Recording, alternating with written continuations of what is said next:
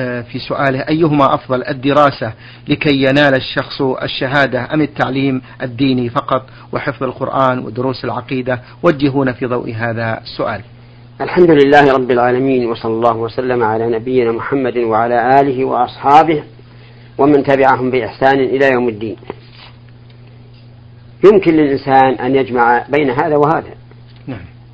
فيقرأ في المدارس والمعاهد والكليات النظامية ويقرأ على المشايخ في المساجد ويحفظ القرآن. ولا منافاة. وفي الوقت الحاضر أرى أنه لا بد من أن ينال الإنسان الشهادة. لأن الوظائف الآن أصبح ميزانها تلك الشهادات. ولا يمكن أن يتوصل الإنسان إلى منزلة ينفع بها المسلمين النفع المطلوب إلا بالشهادات حتى يتمكن من أن يكون مدرسا في المعاهد والمدارس والجامعات يتمكن أن يكون قاضيا من القضاة يتمكن أن يكون عضوا في هيئة الأمر بالمعروف والنهي عن المنكر. المهم أن المجالات الآن أصبحت مبنية على الشهادة. والإنسان إذا طلب العلم لينال الشهادة لهذا الغرض أي لينفع المسلمين بما يحصل له من الوظائف فإن هذه النية لا تقدح في الإخلاص لأنه اتخذ هذه الشهادة وسيلة وذريعة لنيل أمر مقصود شرعي. نعم. جزاكم الله خيرا. في آخر أسئلة السائل يقول ما حكم من يأمر أبناءه بالصلاة من سن التمييز حتى يبلغوا سن الخامسة عشرة؟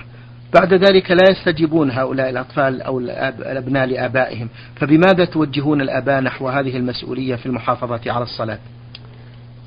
إني أظن أن من اتقى الله عز وجل واتبع هدي النبي صلى الله عليه وعلى آله وسلم وإرشاده في أمر أو أولاده من ذكور وإناث بالصلاة لسبع وضربهم عليها لعشر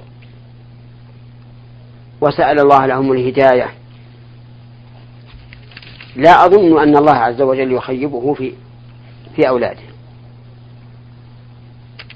وأنهم سيستقيمون. لكن المشكل أن بعض الناس يهمل هذه الأمانة ولا يبالي بها صلى أولاده أم لم يصلوا صلحوا أو فسدوا استقاموا أم جاروا ثم إذا كبروا عوقب بعقوقهم إياه لأنه لم يتق الله فيهم. فلم يتقوا الله فيه. فلا أظن أن أحدا اتقى الله في أولاده وسلك سبيل الشريعة في توجيههم إلا أن الله سبحانه وتعالى يهدي أولاده. نعم. أحسن الله إليكم هذه رسالة موجهة لفضيلتكم. يستفسر فيها السائل آه، عن حديث عن الشريد بن سويد رضي الله عنه قال أمرني رسول الله صلى الله عليه وسلم وأنا جالس هكذا وقد وضعت يدي اليسرى خلف ظهري واتكأت على إلية يدي فقال تقعد قعدة المغضوب عليهم رواه أبو داود نرجو شرح الحديث الحديث معناه واضح يعني. أن الإنسان لا يتكى على يده اليسرى وهي خلفه جاعلا راحته على الأرض نعم. يقول إذا قصد الإنسان أيضا بهذه الجلسة أو الجلسة الاستراحة وعدم تقليد اليهود هل يأثم بذلك؟ إذا قصد هذا فليجعل اليمنى معها ويزول النهي طيب يقول آه هذا السائل ما رأي فضيلتكم في زيارة المرأة لقبر المصطفى صلى الله عليه وسلم اختلف أهل العلم رحمهم الله في هذه المسألة نعم. فمنهم من قال إنه يحرم عليها أن تزور قبر النبي صلى الله عليه وعلى آله وسلم لأن النبي صلى الله عليه وعلى آله وسلم لعن زائرات القبور. ومنهم من قال لا بأس بذلك لأنها وإن وقفت عند الحجرة فإنها لم تزر القبر إذ بينها وبين القبر جدران ثلاثة فهي لن تصل إليه. وغاية ما هنالك أنها وقفت حول القبر. وأرى أن المسألة ما دامت قد اختلف فيها العلماء. نعم. ولم يؤثم أحد من العلماء المرأة إذا لم تزر قبر النبي صلى الله عليه وعلى آله وسلم. أرى أن لا تزور القبر. أولا أن هذا وإن كان بينها وبين القبر هذه الجدران تسمى عند الناس زيارة. وثانيا ما دام العلماء مختلفين في هذه المسألة. نعم. منهم من يقول تأثم ومنهم من يقول لا تأثم أو تؤجر فالسلامة أسلم. وهي إذا سلمت على النبي صلى الله عليه وعلى آله وسلم في أي مكان من الأرض فإن سلامها يبلغ النبي صلى الله عليه وعلى آله وسلم. نعم. جزاكم الله خير. هل التسبيح بعد الصلاة يجب أن يكون في نفس المكان الذي يصلي فيه الشخص؟ تقول لأني امرأة متزوجة ولي أولاد فلا أستطيع أن أجلس حتى أكمل التسبيح فأكمله وأنا أقوم بشأن أفراد أسرتي. لا يشترط في الذكر خلف الصلوات أن يكون في المكان. قال الله عز وجل فإذا قضيتم الصلاة فاذكروا الله قياما وقعودا وعلى جنوبكم. وقال عز وجل في صلاة الجمعة فإذا قضيت الصلاة فانتشروا في الأرض وابتغوا من فضل الله واذكروا الله كثيرا. لكن أهم شيء أن يكون قلبها حاضرا عند الذكر. نعم. جزاكم الله خير. تقول السائلة فضيلة الشيخ ما صحة قول بأن أول علامات الساعة الكبرى هو طلوع الشمس من مغربها؟ هذا ليس بصحيح. طلوع الشمس من مغربها متأخر. لأن الدجال ويأجوج ومأجوج ونزول عيسى كلها قبل طلوع الشمس من مغربها. نعم.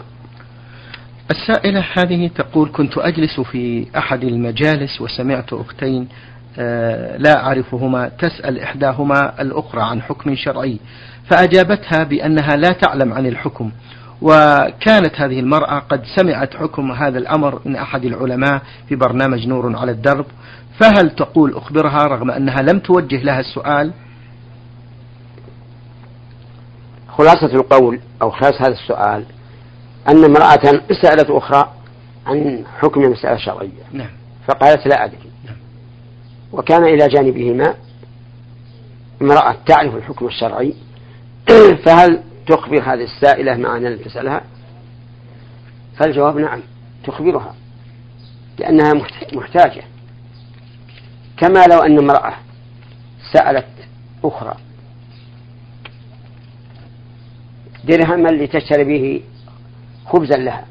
فقالت ليس معي شيء والأخرى معها الدرهم فتعطيها.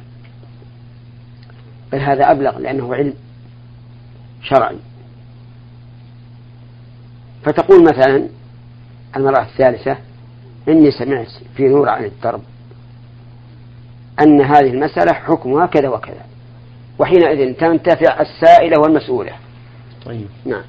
جزاكم الله خيرا. هذا السائل سين جيم صاد من جدة. يقول لقد تبت إلى الله تعالى والحمد لله وأحافظ على الصلوات الخمس في أوقاتها ولكن عندما أبدأ في الصلاة لا أستطيع أن أخشع في صلاتي وأتذكر ما كنت أفعله قبل الصلاة أو ما سوف أفعله بعد الصلاة أو أتذكر ما كنت أفعله من ذنوب ومعاصي في الماضي قبل توبتي. مع العلم بأنني أستعيذ بالله من الشيطان الرجيم أكثر من ثلاث مرات فكيف أركز في الخشوع في الصلاة؟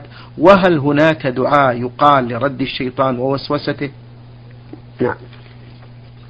شكي إلى النبي صلى الله عليه وعلى آله وسلم هذا.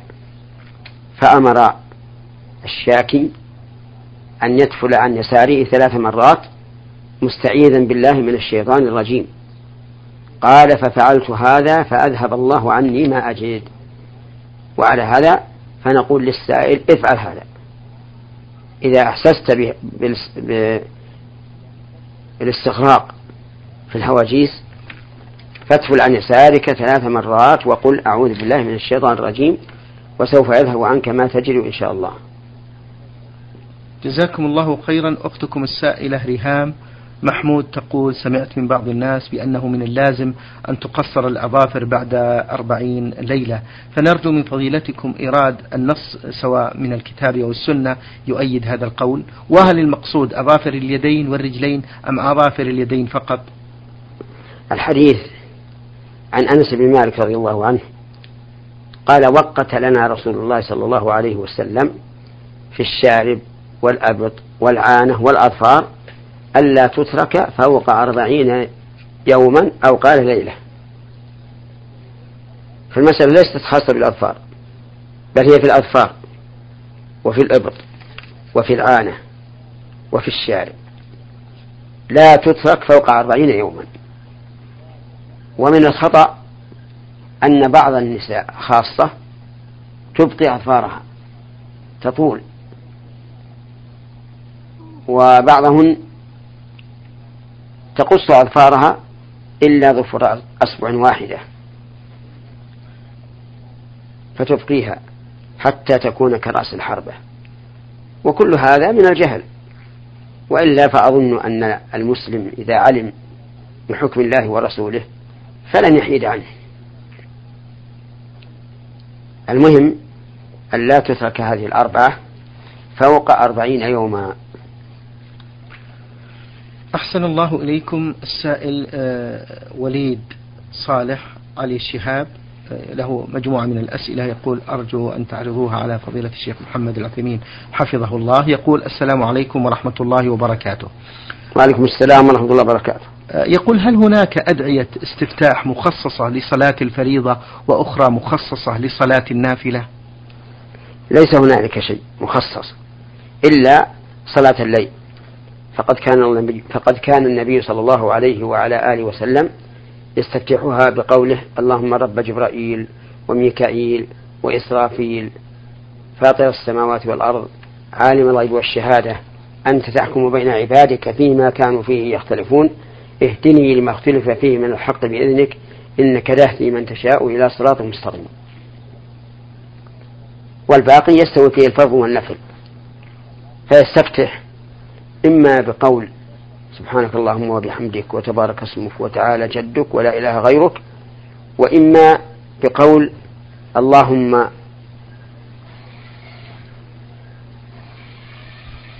باعد بيني وبين خطاياي كما باعدت بين المشرق والمغرب اللهم نقني من خطاياي كما ينقى الثوب الأبيض من الدنس اللهم اغسلني من خطاياي بالماء والثلج والبرد.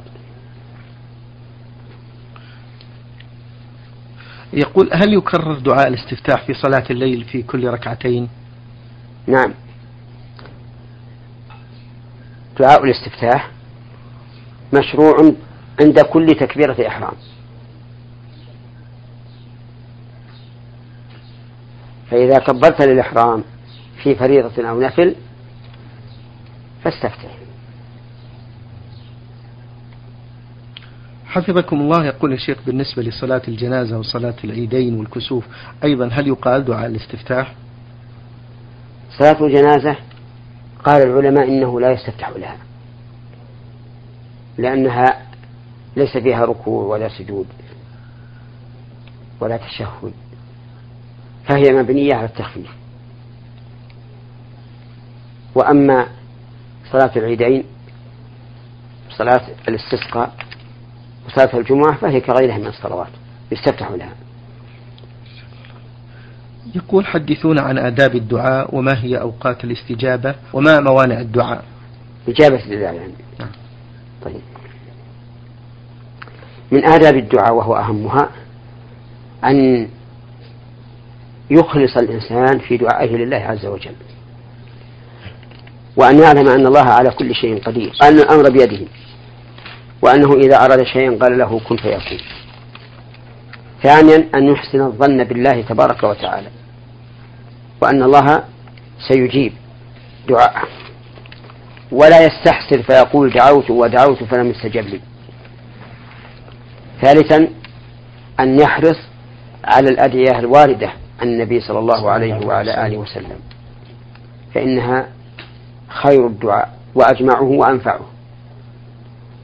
رابعا أن يرفع يديه إلى الله عز وجل في غير المواضع التي وردت السنة بعدم الرفع فيها فإنه لا يرفع يديه فيها. خامسا أن يبدأ بالثناء على الله عز وجل والصلاة على النبي صلى الله عليه وعلى آله وسلم لأن هذا من أسباب إجابة الدعاء.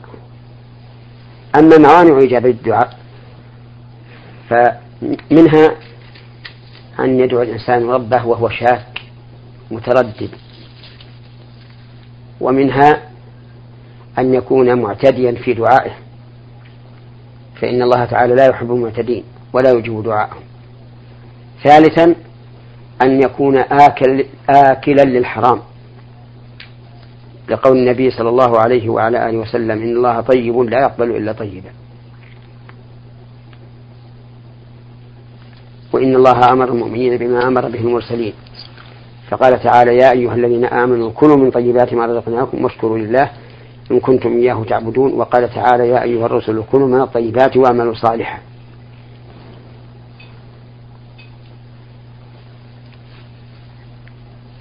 ثم ذكر النبي صلى الله عليه وعلى آله وسلم الرجل يطيل السفر أشعث أغبر يمد يديه إلى السماء يا ربي يا رب ومطعمه حرام وملبسه حرام وغذي بالحرام فأنى يستجاب لذلك. أما مواطن الإجابة إجابة الدعاء فمنها السجود. فقد قال النبي صلى الله عليه وعلى آله وسلم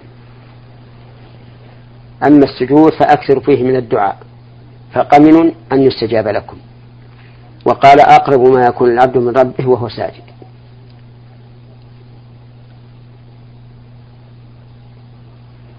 ومنها الدعاء في التشهد بعد التشهد الأخير. لأن النبي صلى الله عليه وعلى آله وسلم لما ذكر التشهد قال ثم يتخيل من الدعاء أعجبه إليه.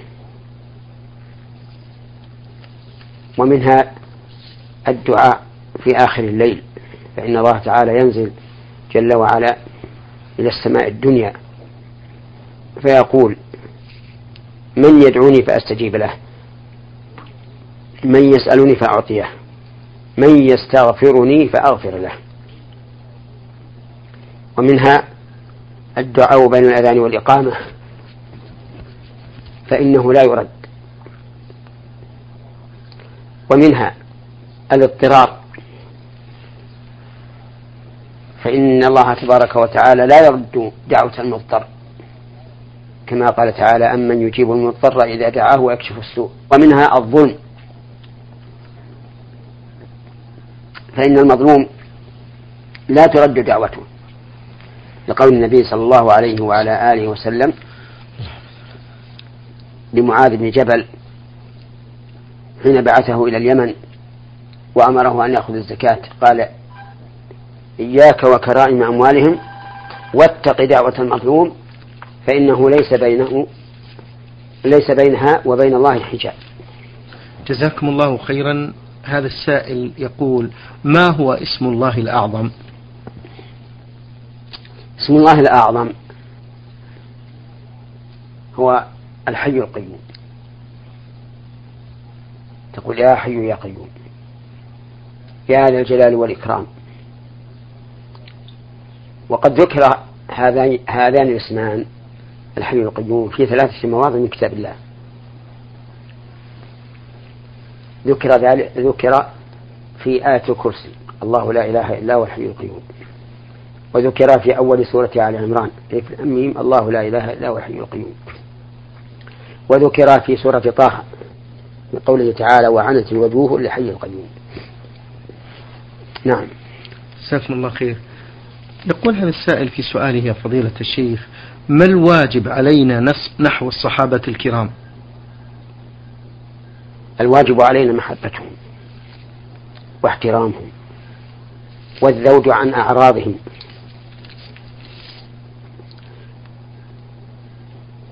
والسكوت عما جرى بينهم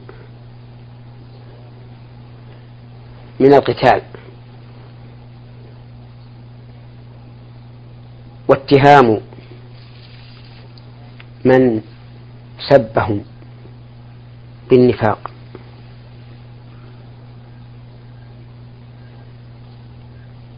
وذلك لأنه لا أحد يجرؤ على سب الصحابة رضي الله عنهم إلا من غمسه النفاق والعياذ بالله. وإلا فكيف يسب الصحابة؟ وقد قال النبي صلى الله عليه وعلى آله وسلم خير الناس قرني ثم الذين يلونهم ثم الذين يلونهم. وقال لا تسبوا أصحابي. ثم إن سب الصحابة قدح في الصحابة وقدح في الشريعة. وقدح في الرسول صلى الله عليه وعلى آله وسلم. وقدح في حكمة الله عز وجل. أما كونه قدحا في الصحابة فواضح.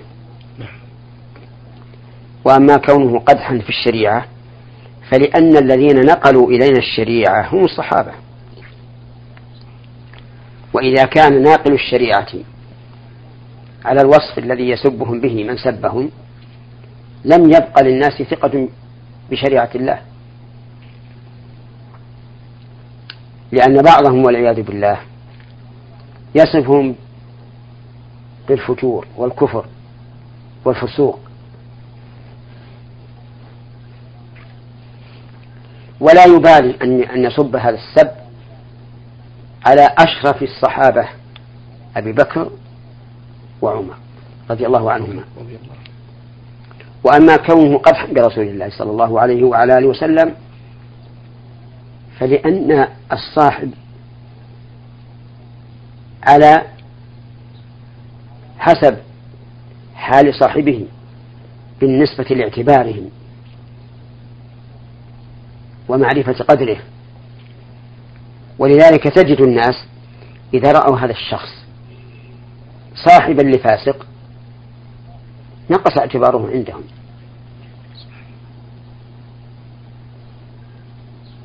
وفي الحكمة المشهورة بل وفي الحديث عن النبي صلى الله عليه وعلى آله وسلم أنه قال المرء على دين خليله فلينظر أحدكم من يخالف. وفي الحكمة المشهورة المنظومة عن المرء لا تسأل وسل عن قرينه فكل قرين بالمقارن يقتدي. وأما كونه طعنا في حكمة الله فهل من الحكمة أن يختار الله لأشرف خلقه محمد صلى الله عليه وسلم هؤلاء الأصحاب الفجرة الكفرة الفسقة؟ والله ليس من الحكمة.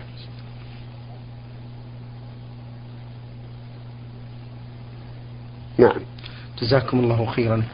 آه في سؤاله الثاني يقول هذا السائل ما, الحكم ما حكم الخوض في ذات الله يا شيخ؟ لا يمكن الخوض في ذات الله عز وجل. لأن الوصول إلى معرفة حقيقة ذات الله عز وجل مستحيل. نعم. ومن رام ذلك فقد يقع في هلاك وشقاء. نعم. نفكر ونتأمل في أسماء الله وصفاته.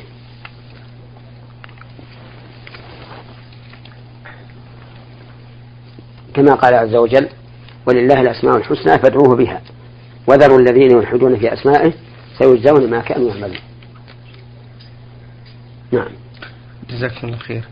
آه هذا السائل آه من اليمن عبد علي يقول فضيلة الشيخ نحن نصلي العشاء في رمضان وبعد أن آه، يسلم الإمام من الفريضة نقوم مباشرة لأداء صلاة التراويح دون أن نؤدي سنة العشاء البعدية.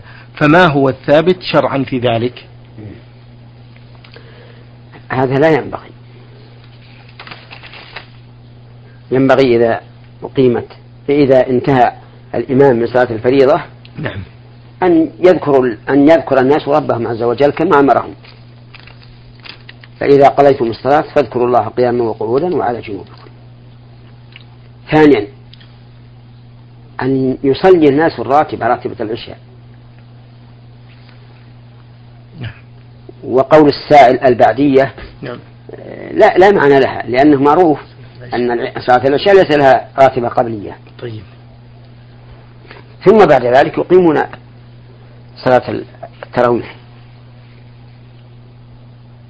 هذا هو الذي ينبغي في الترتيب. نعم. نختم هذا اللقاء بهذا السؤال. يقول فيه السائل ما حكم ترديد عبارة أشهد أن لا إله إلا الله وأن محمدا رسول الله؟ أستغفر الله. آه، نسألك الجنة ونعوذ بك من النار. ما حكم ترديد هذا بصوت جماعي ومرتفع دبر الصلوات المكتوبة؟ حكم هذا بدعة. لأن خير الهدي هدي محمد صلى الله عليه وعلى آله وسلم وشر الأمور محدثاتها. وكل محدثة بدعة وكل بدعة ضلالة. والأمور التعبدية نعم. لا تؤخذ إلا من من الكتاب والسنة. ما تؤخذ بالرأي ولا بعمل الناس. لأن الأصل في العبادات التحريم حتى يقوم دليل على أنها عبادة مشروعة. كما قال عز وجل لنبيه صلى الله عليه وعلى آله وسلم ثم جعلناك على شريعة من الأمر فاتبعها ولا تتبع أهواء الذين لا يعلمون إنهم لن يغنوا عنك من الله شيئا وإن الظالمين بعضهم أولياء بعض والله ولي المتقين. ولقول الله تعالى منكرا على المشركين أم لهم شركاء؟ شرعوا لهم من الدين ما لم يأذن به الله. ولقول النبي صلى الله عليه وعلى آله وسلم من عمل عملا ليس عليه أمرنا فهو رد. فالواجب الكف عن هذه البدعة وأن يشتغل المصلون بالأذكار الواردة عن النبي صلى الله عليه وعلى آله وسلم وكل منهم يذكر الله وحده. شكر الله لكم يا فضيلة الشيخ وبارك الله فيكم وفي علمكم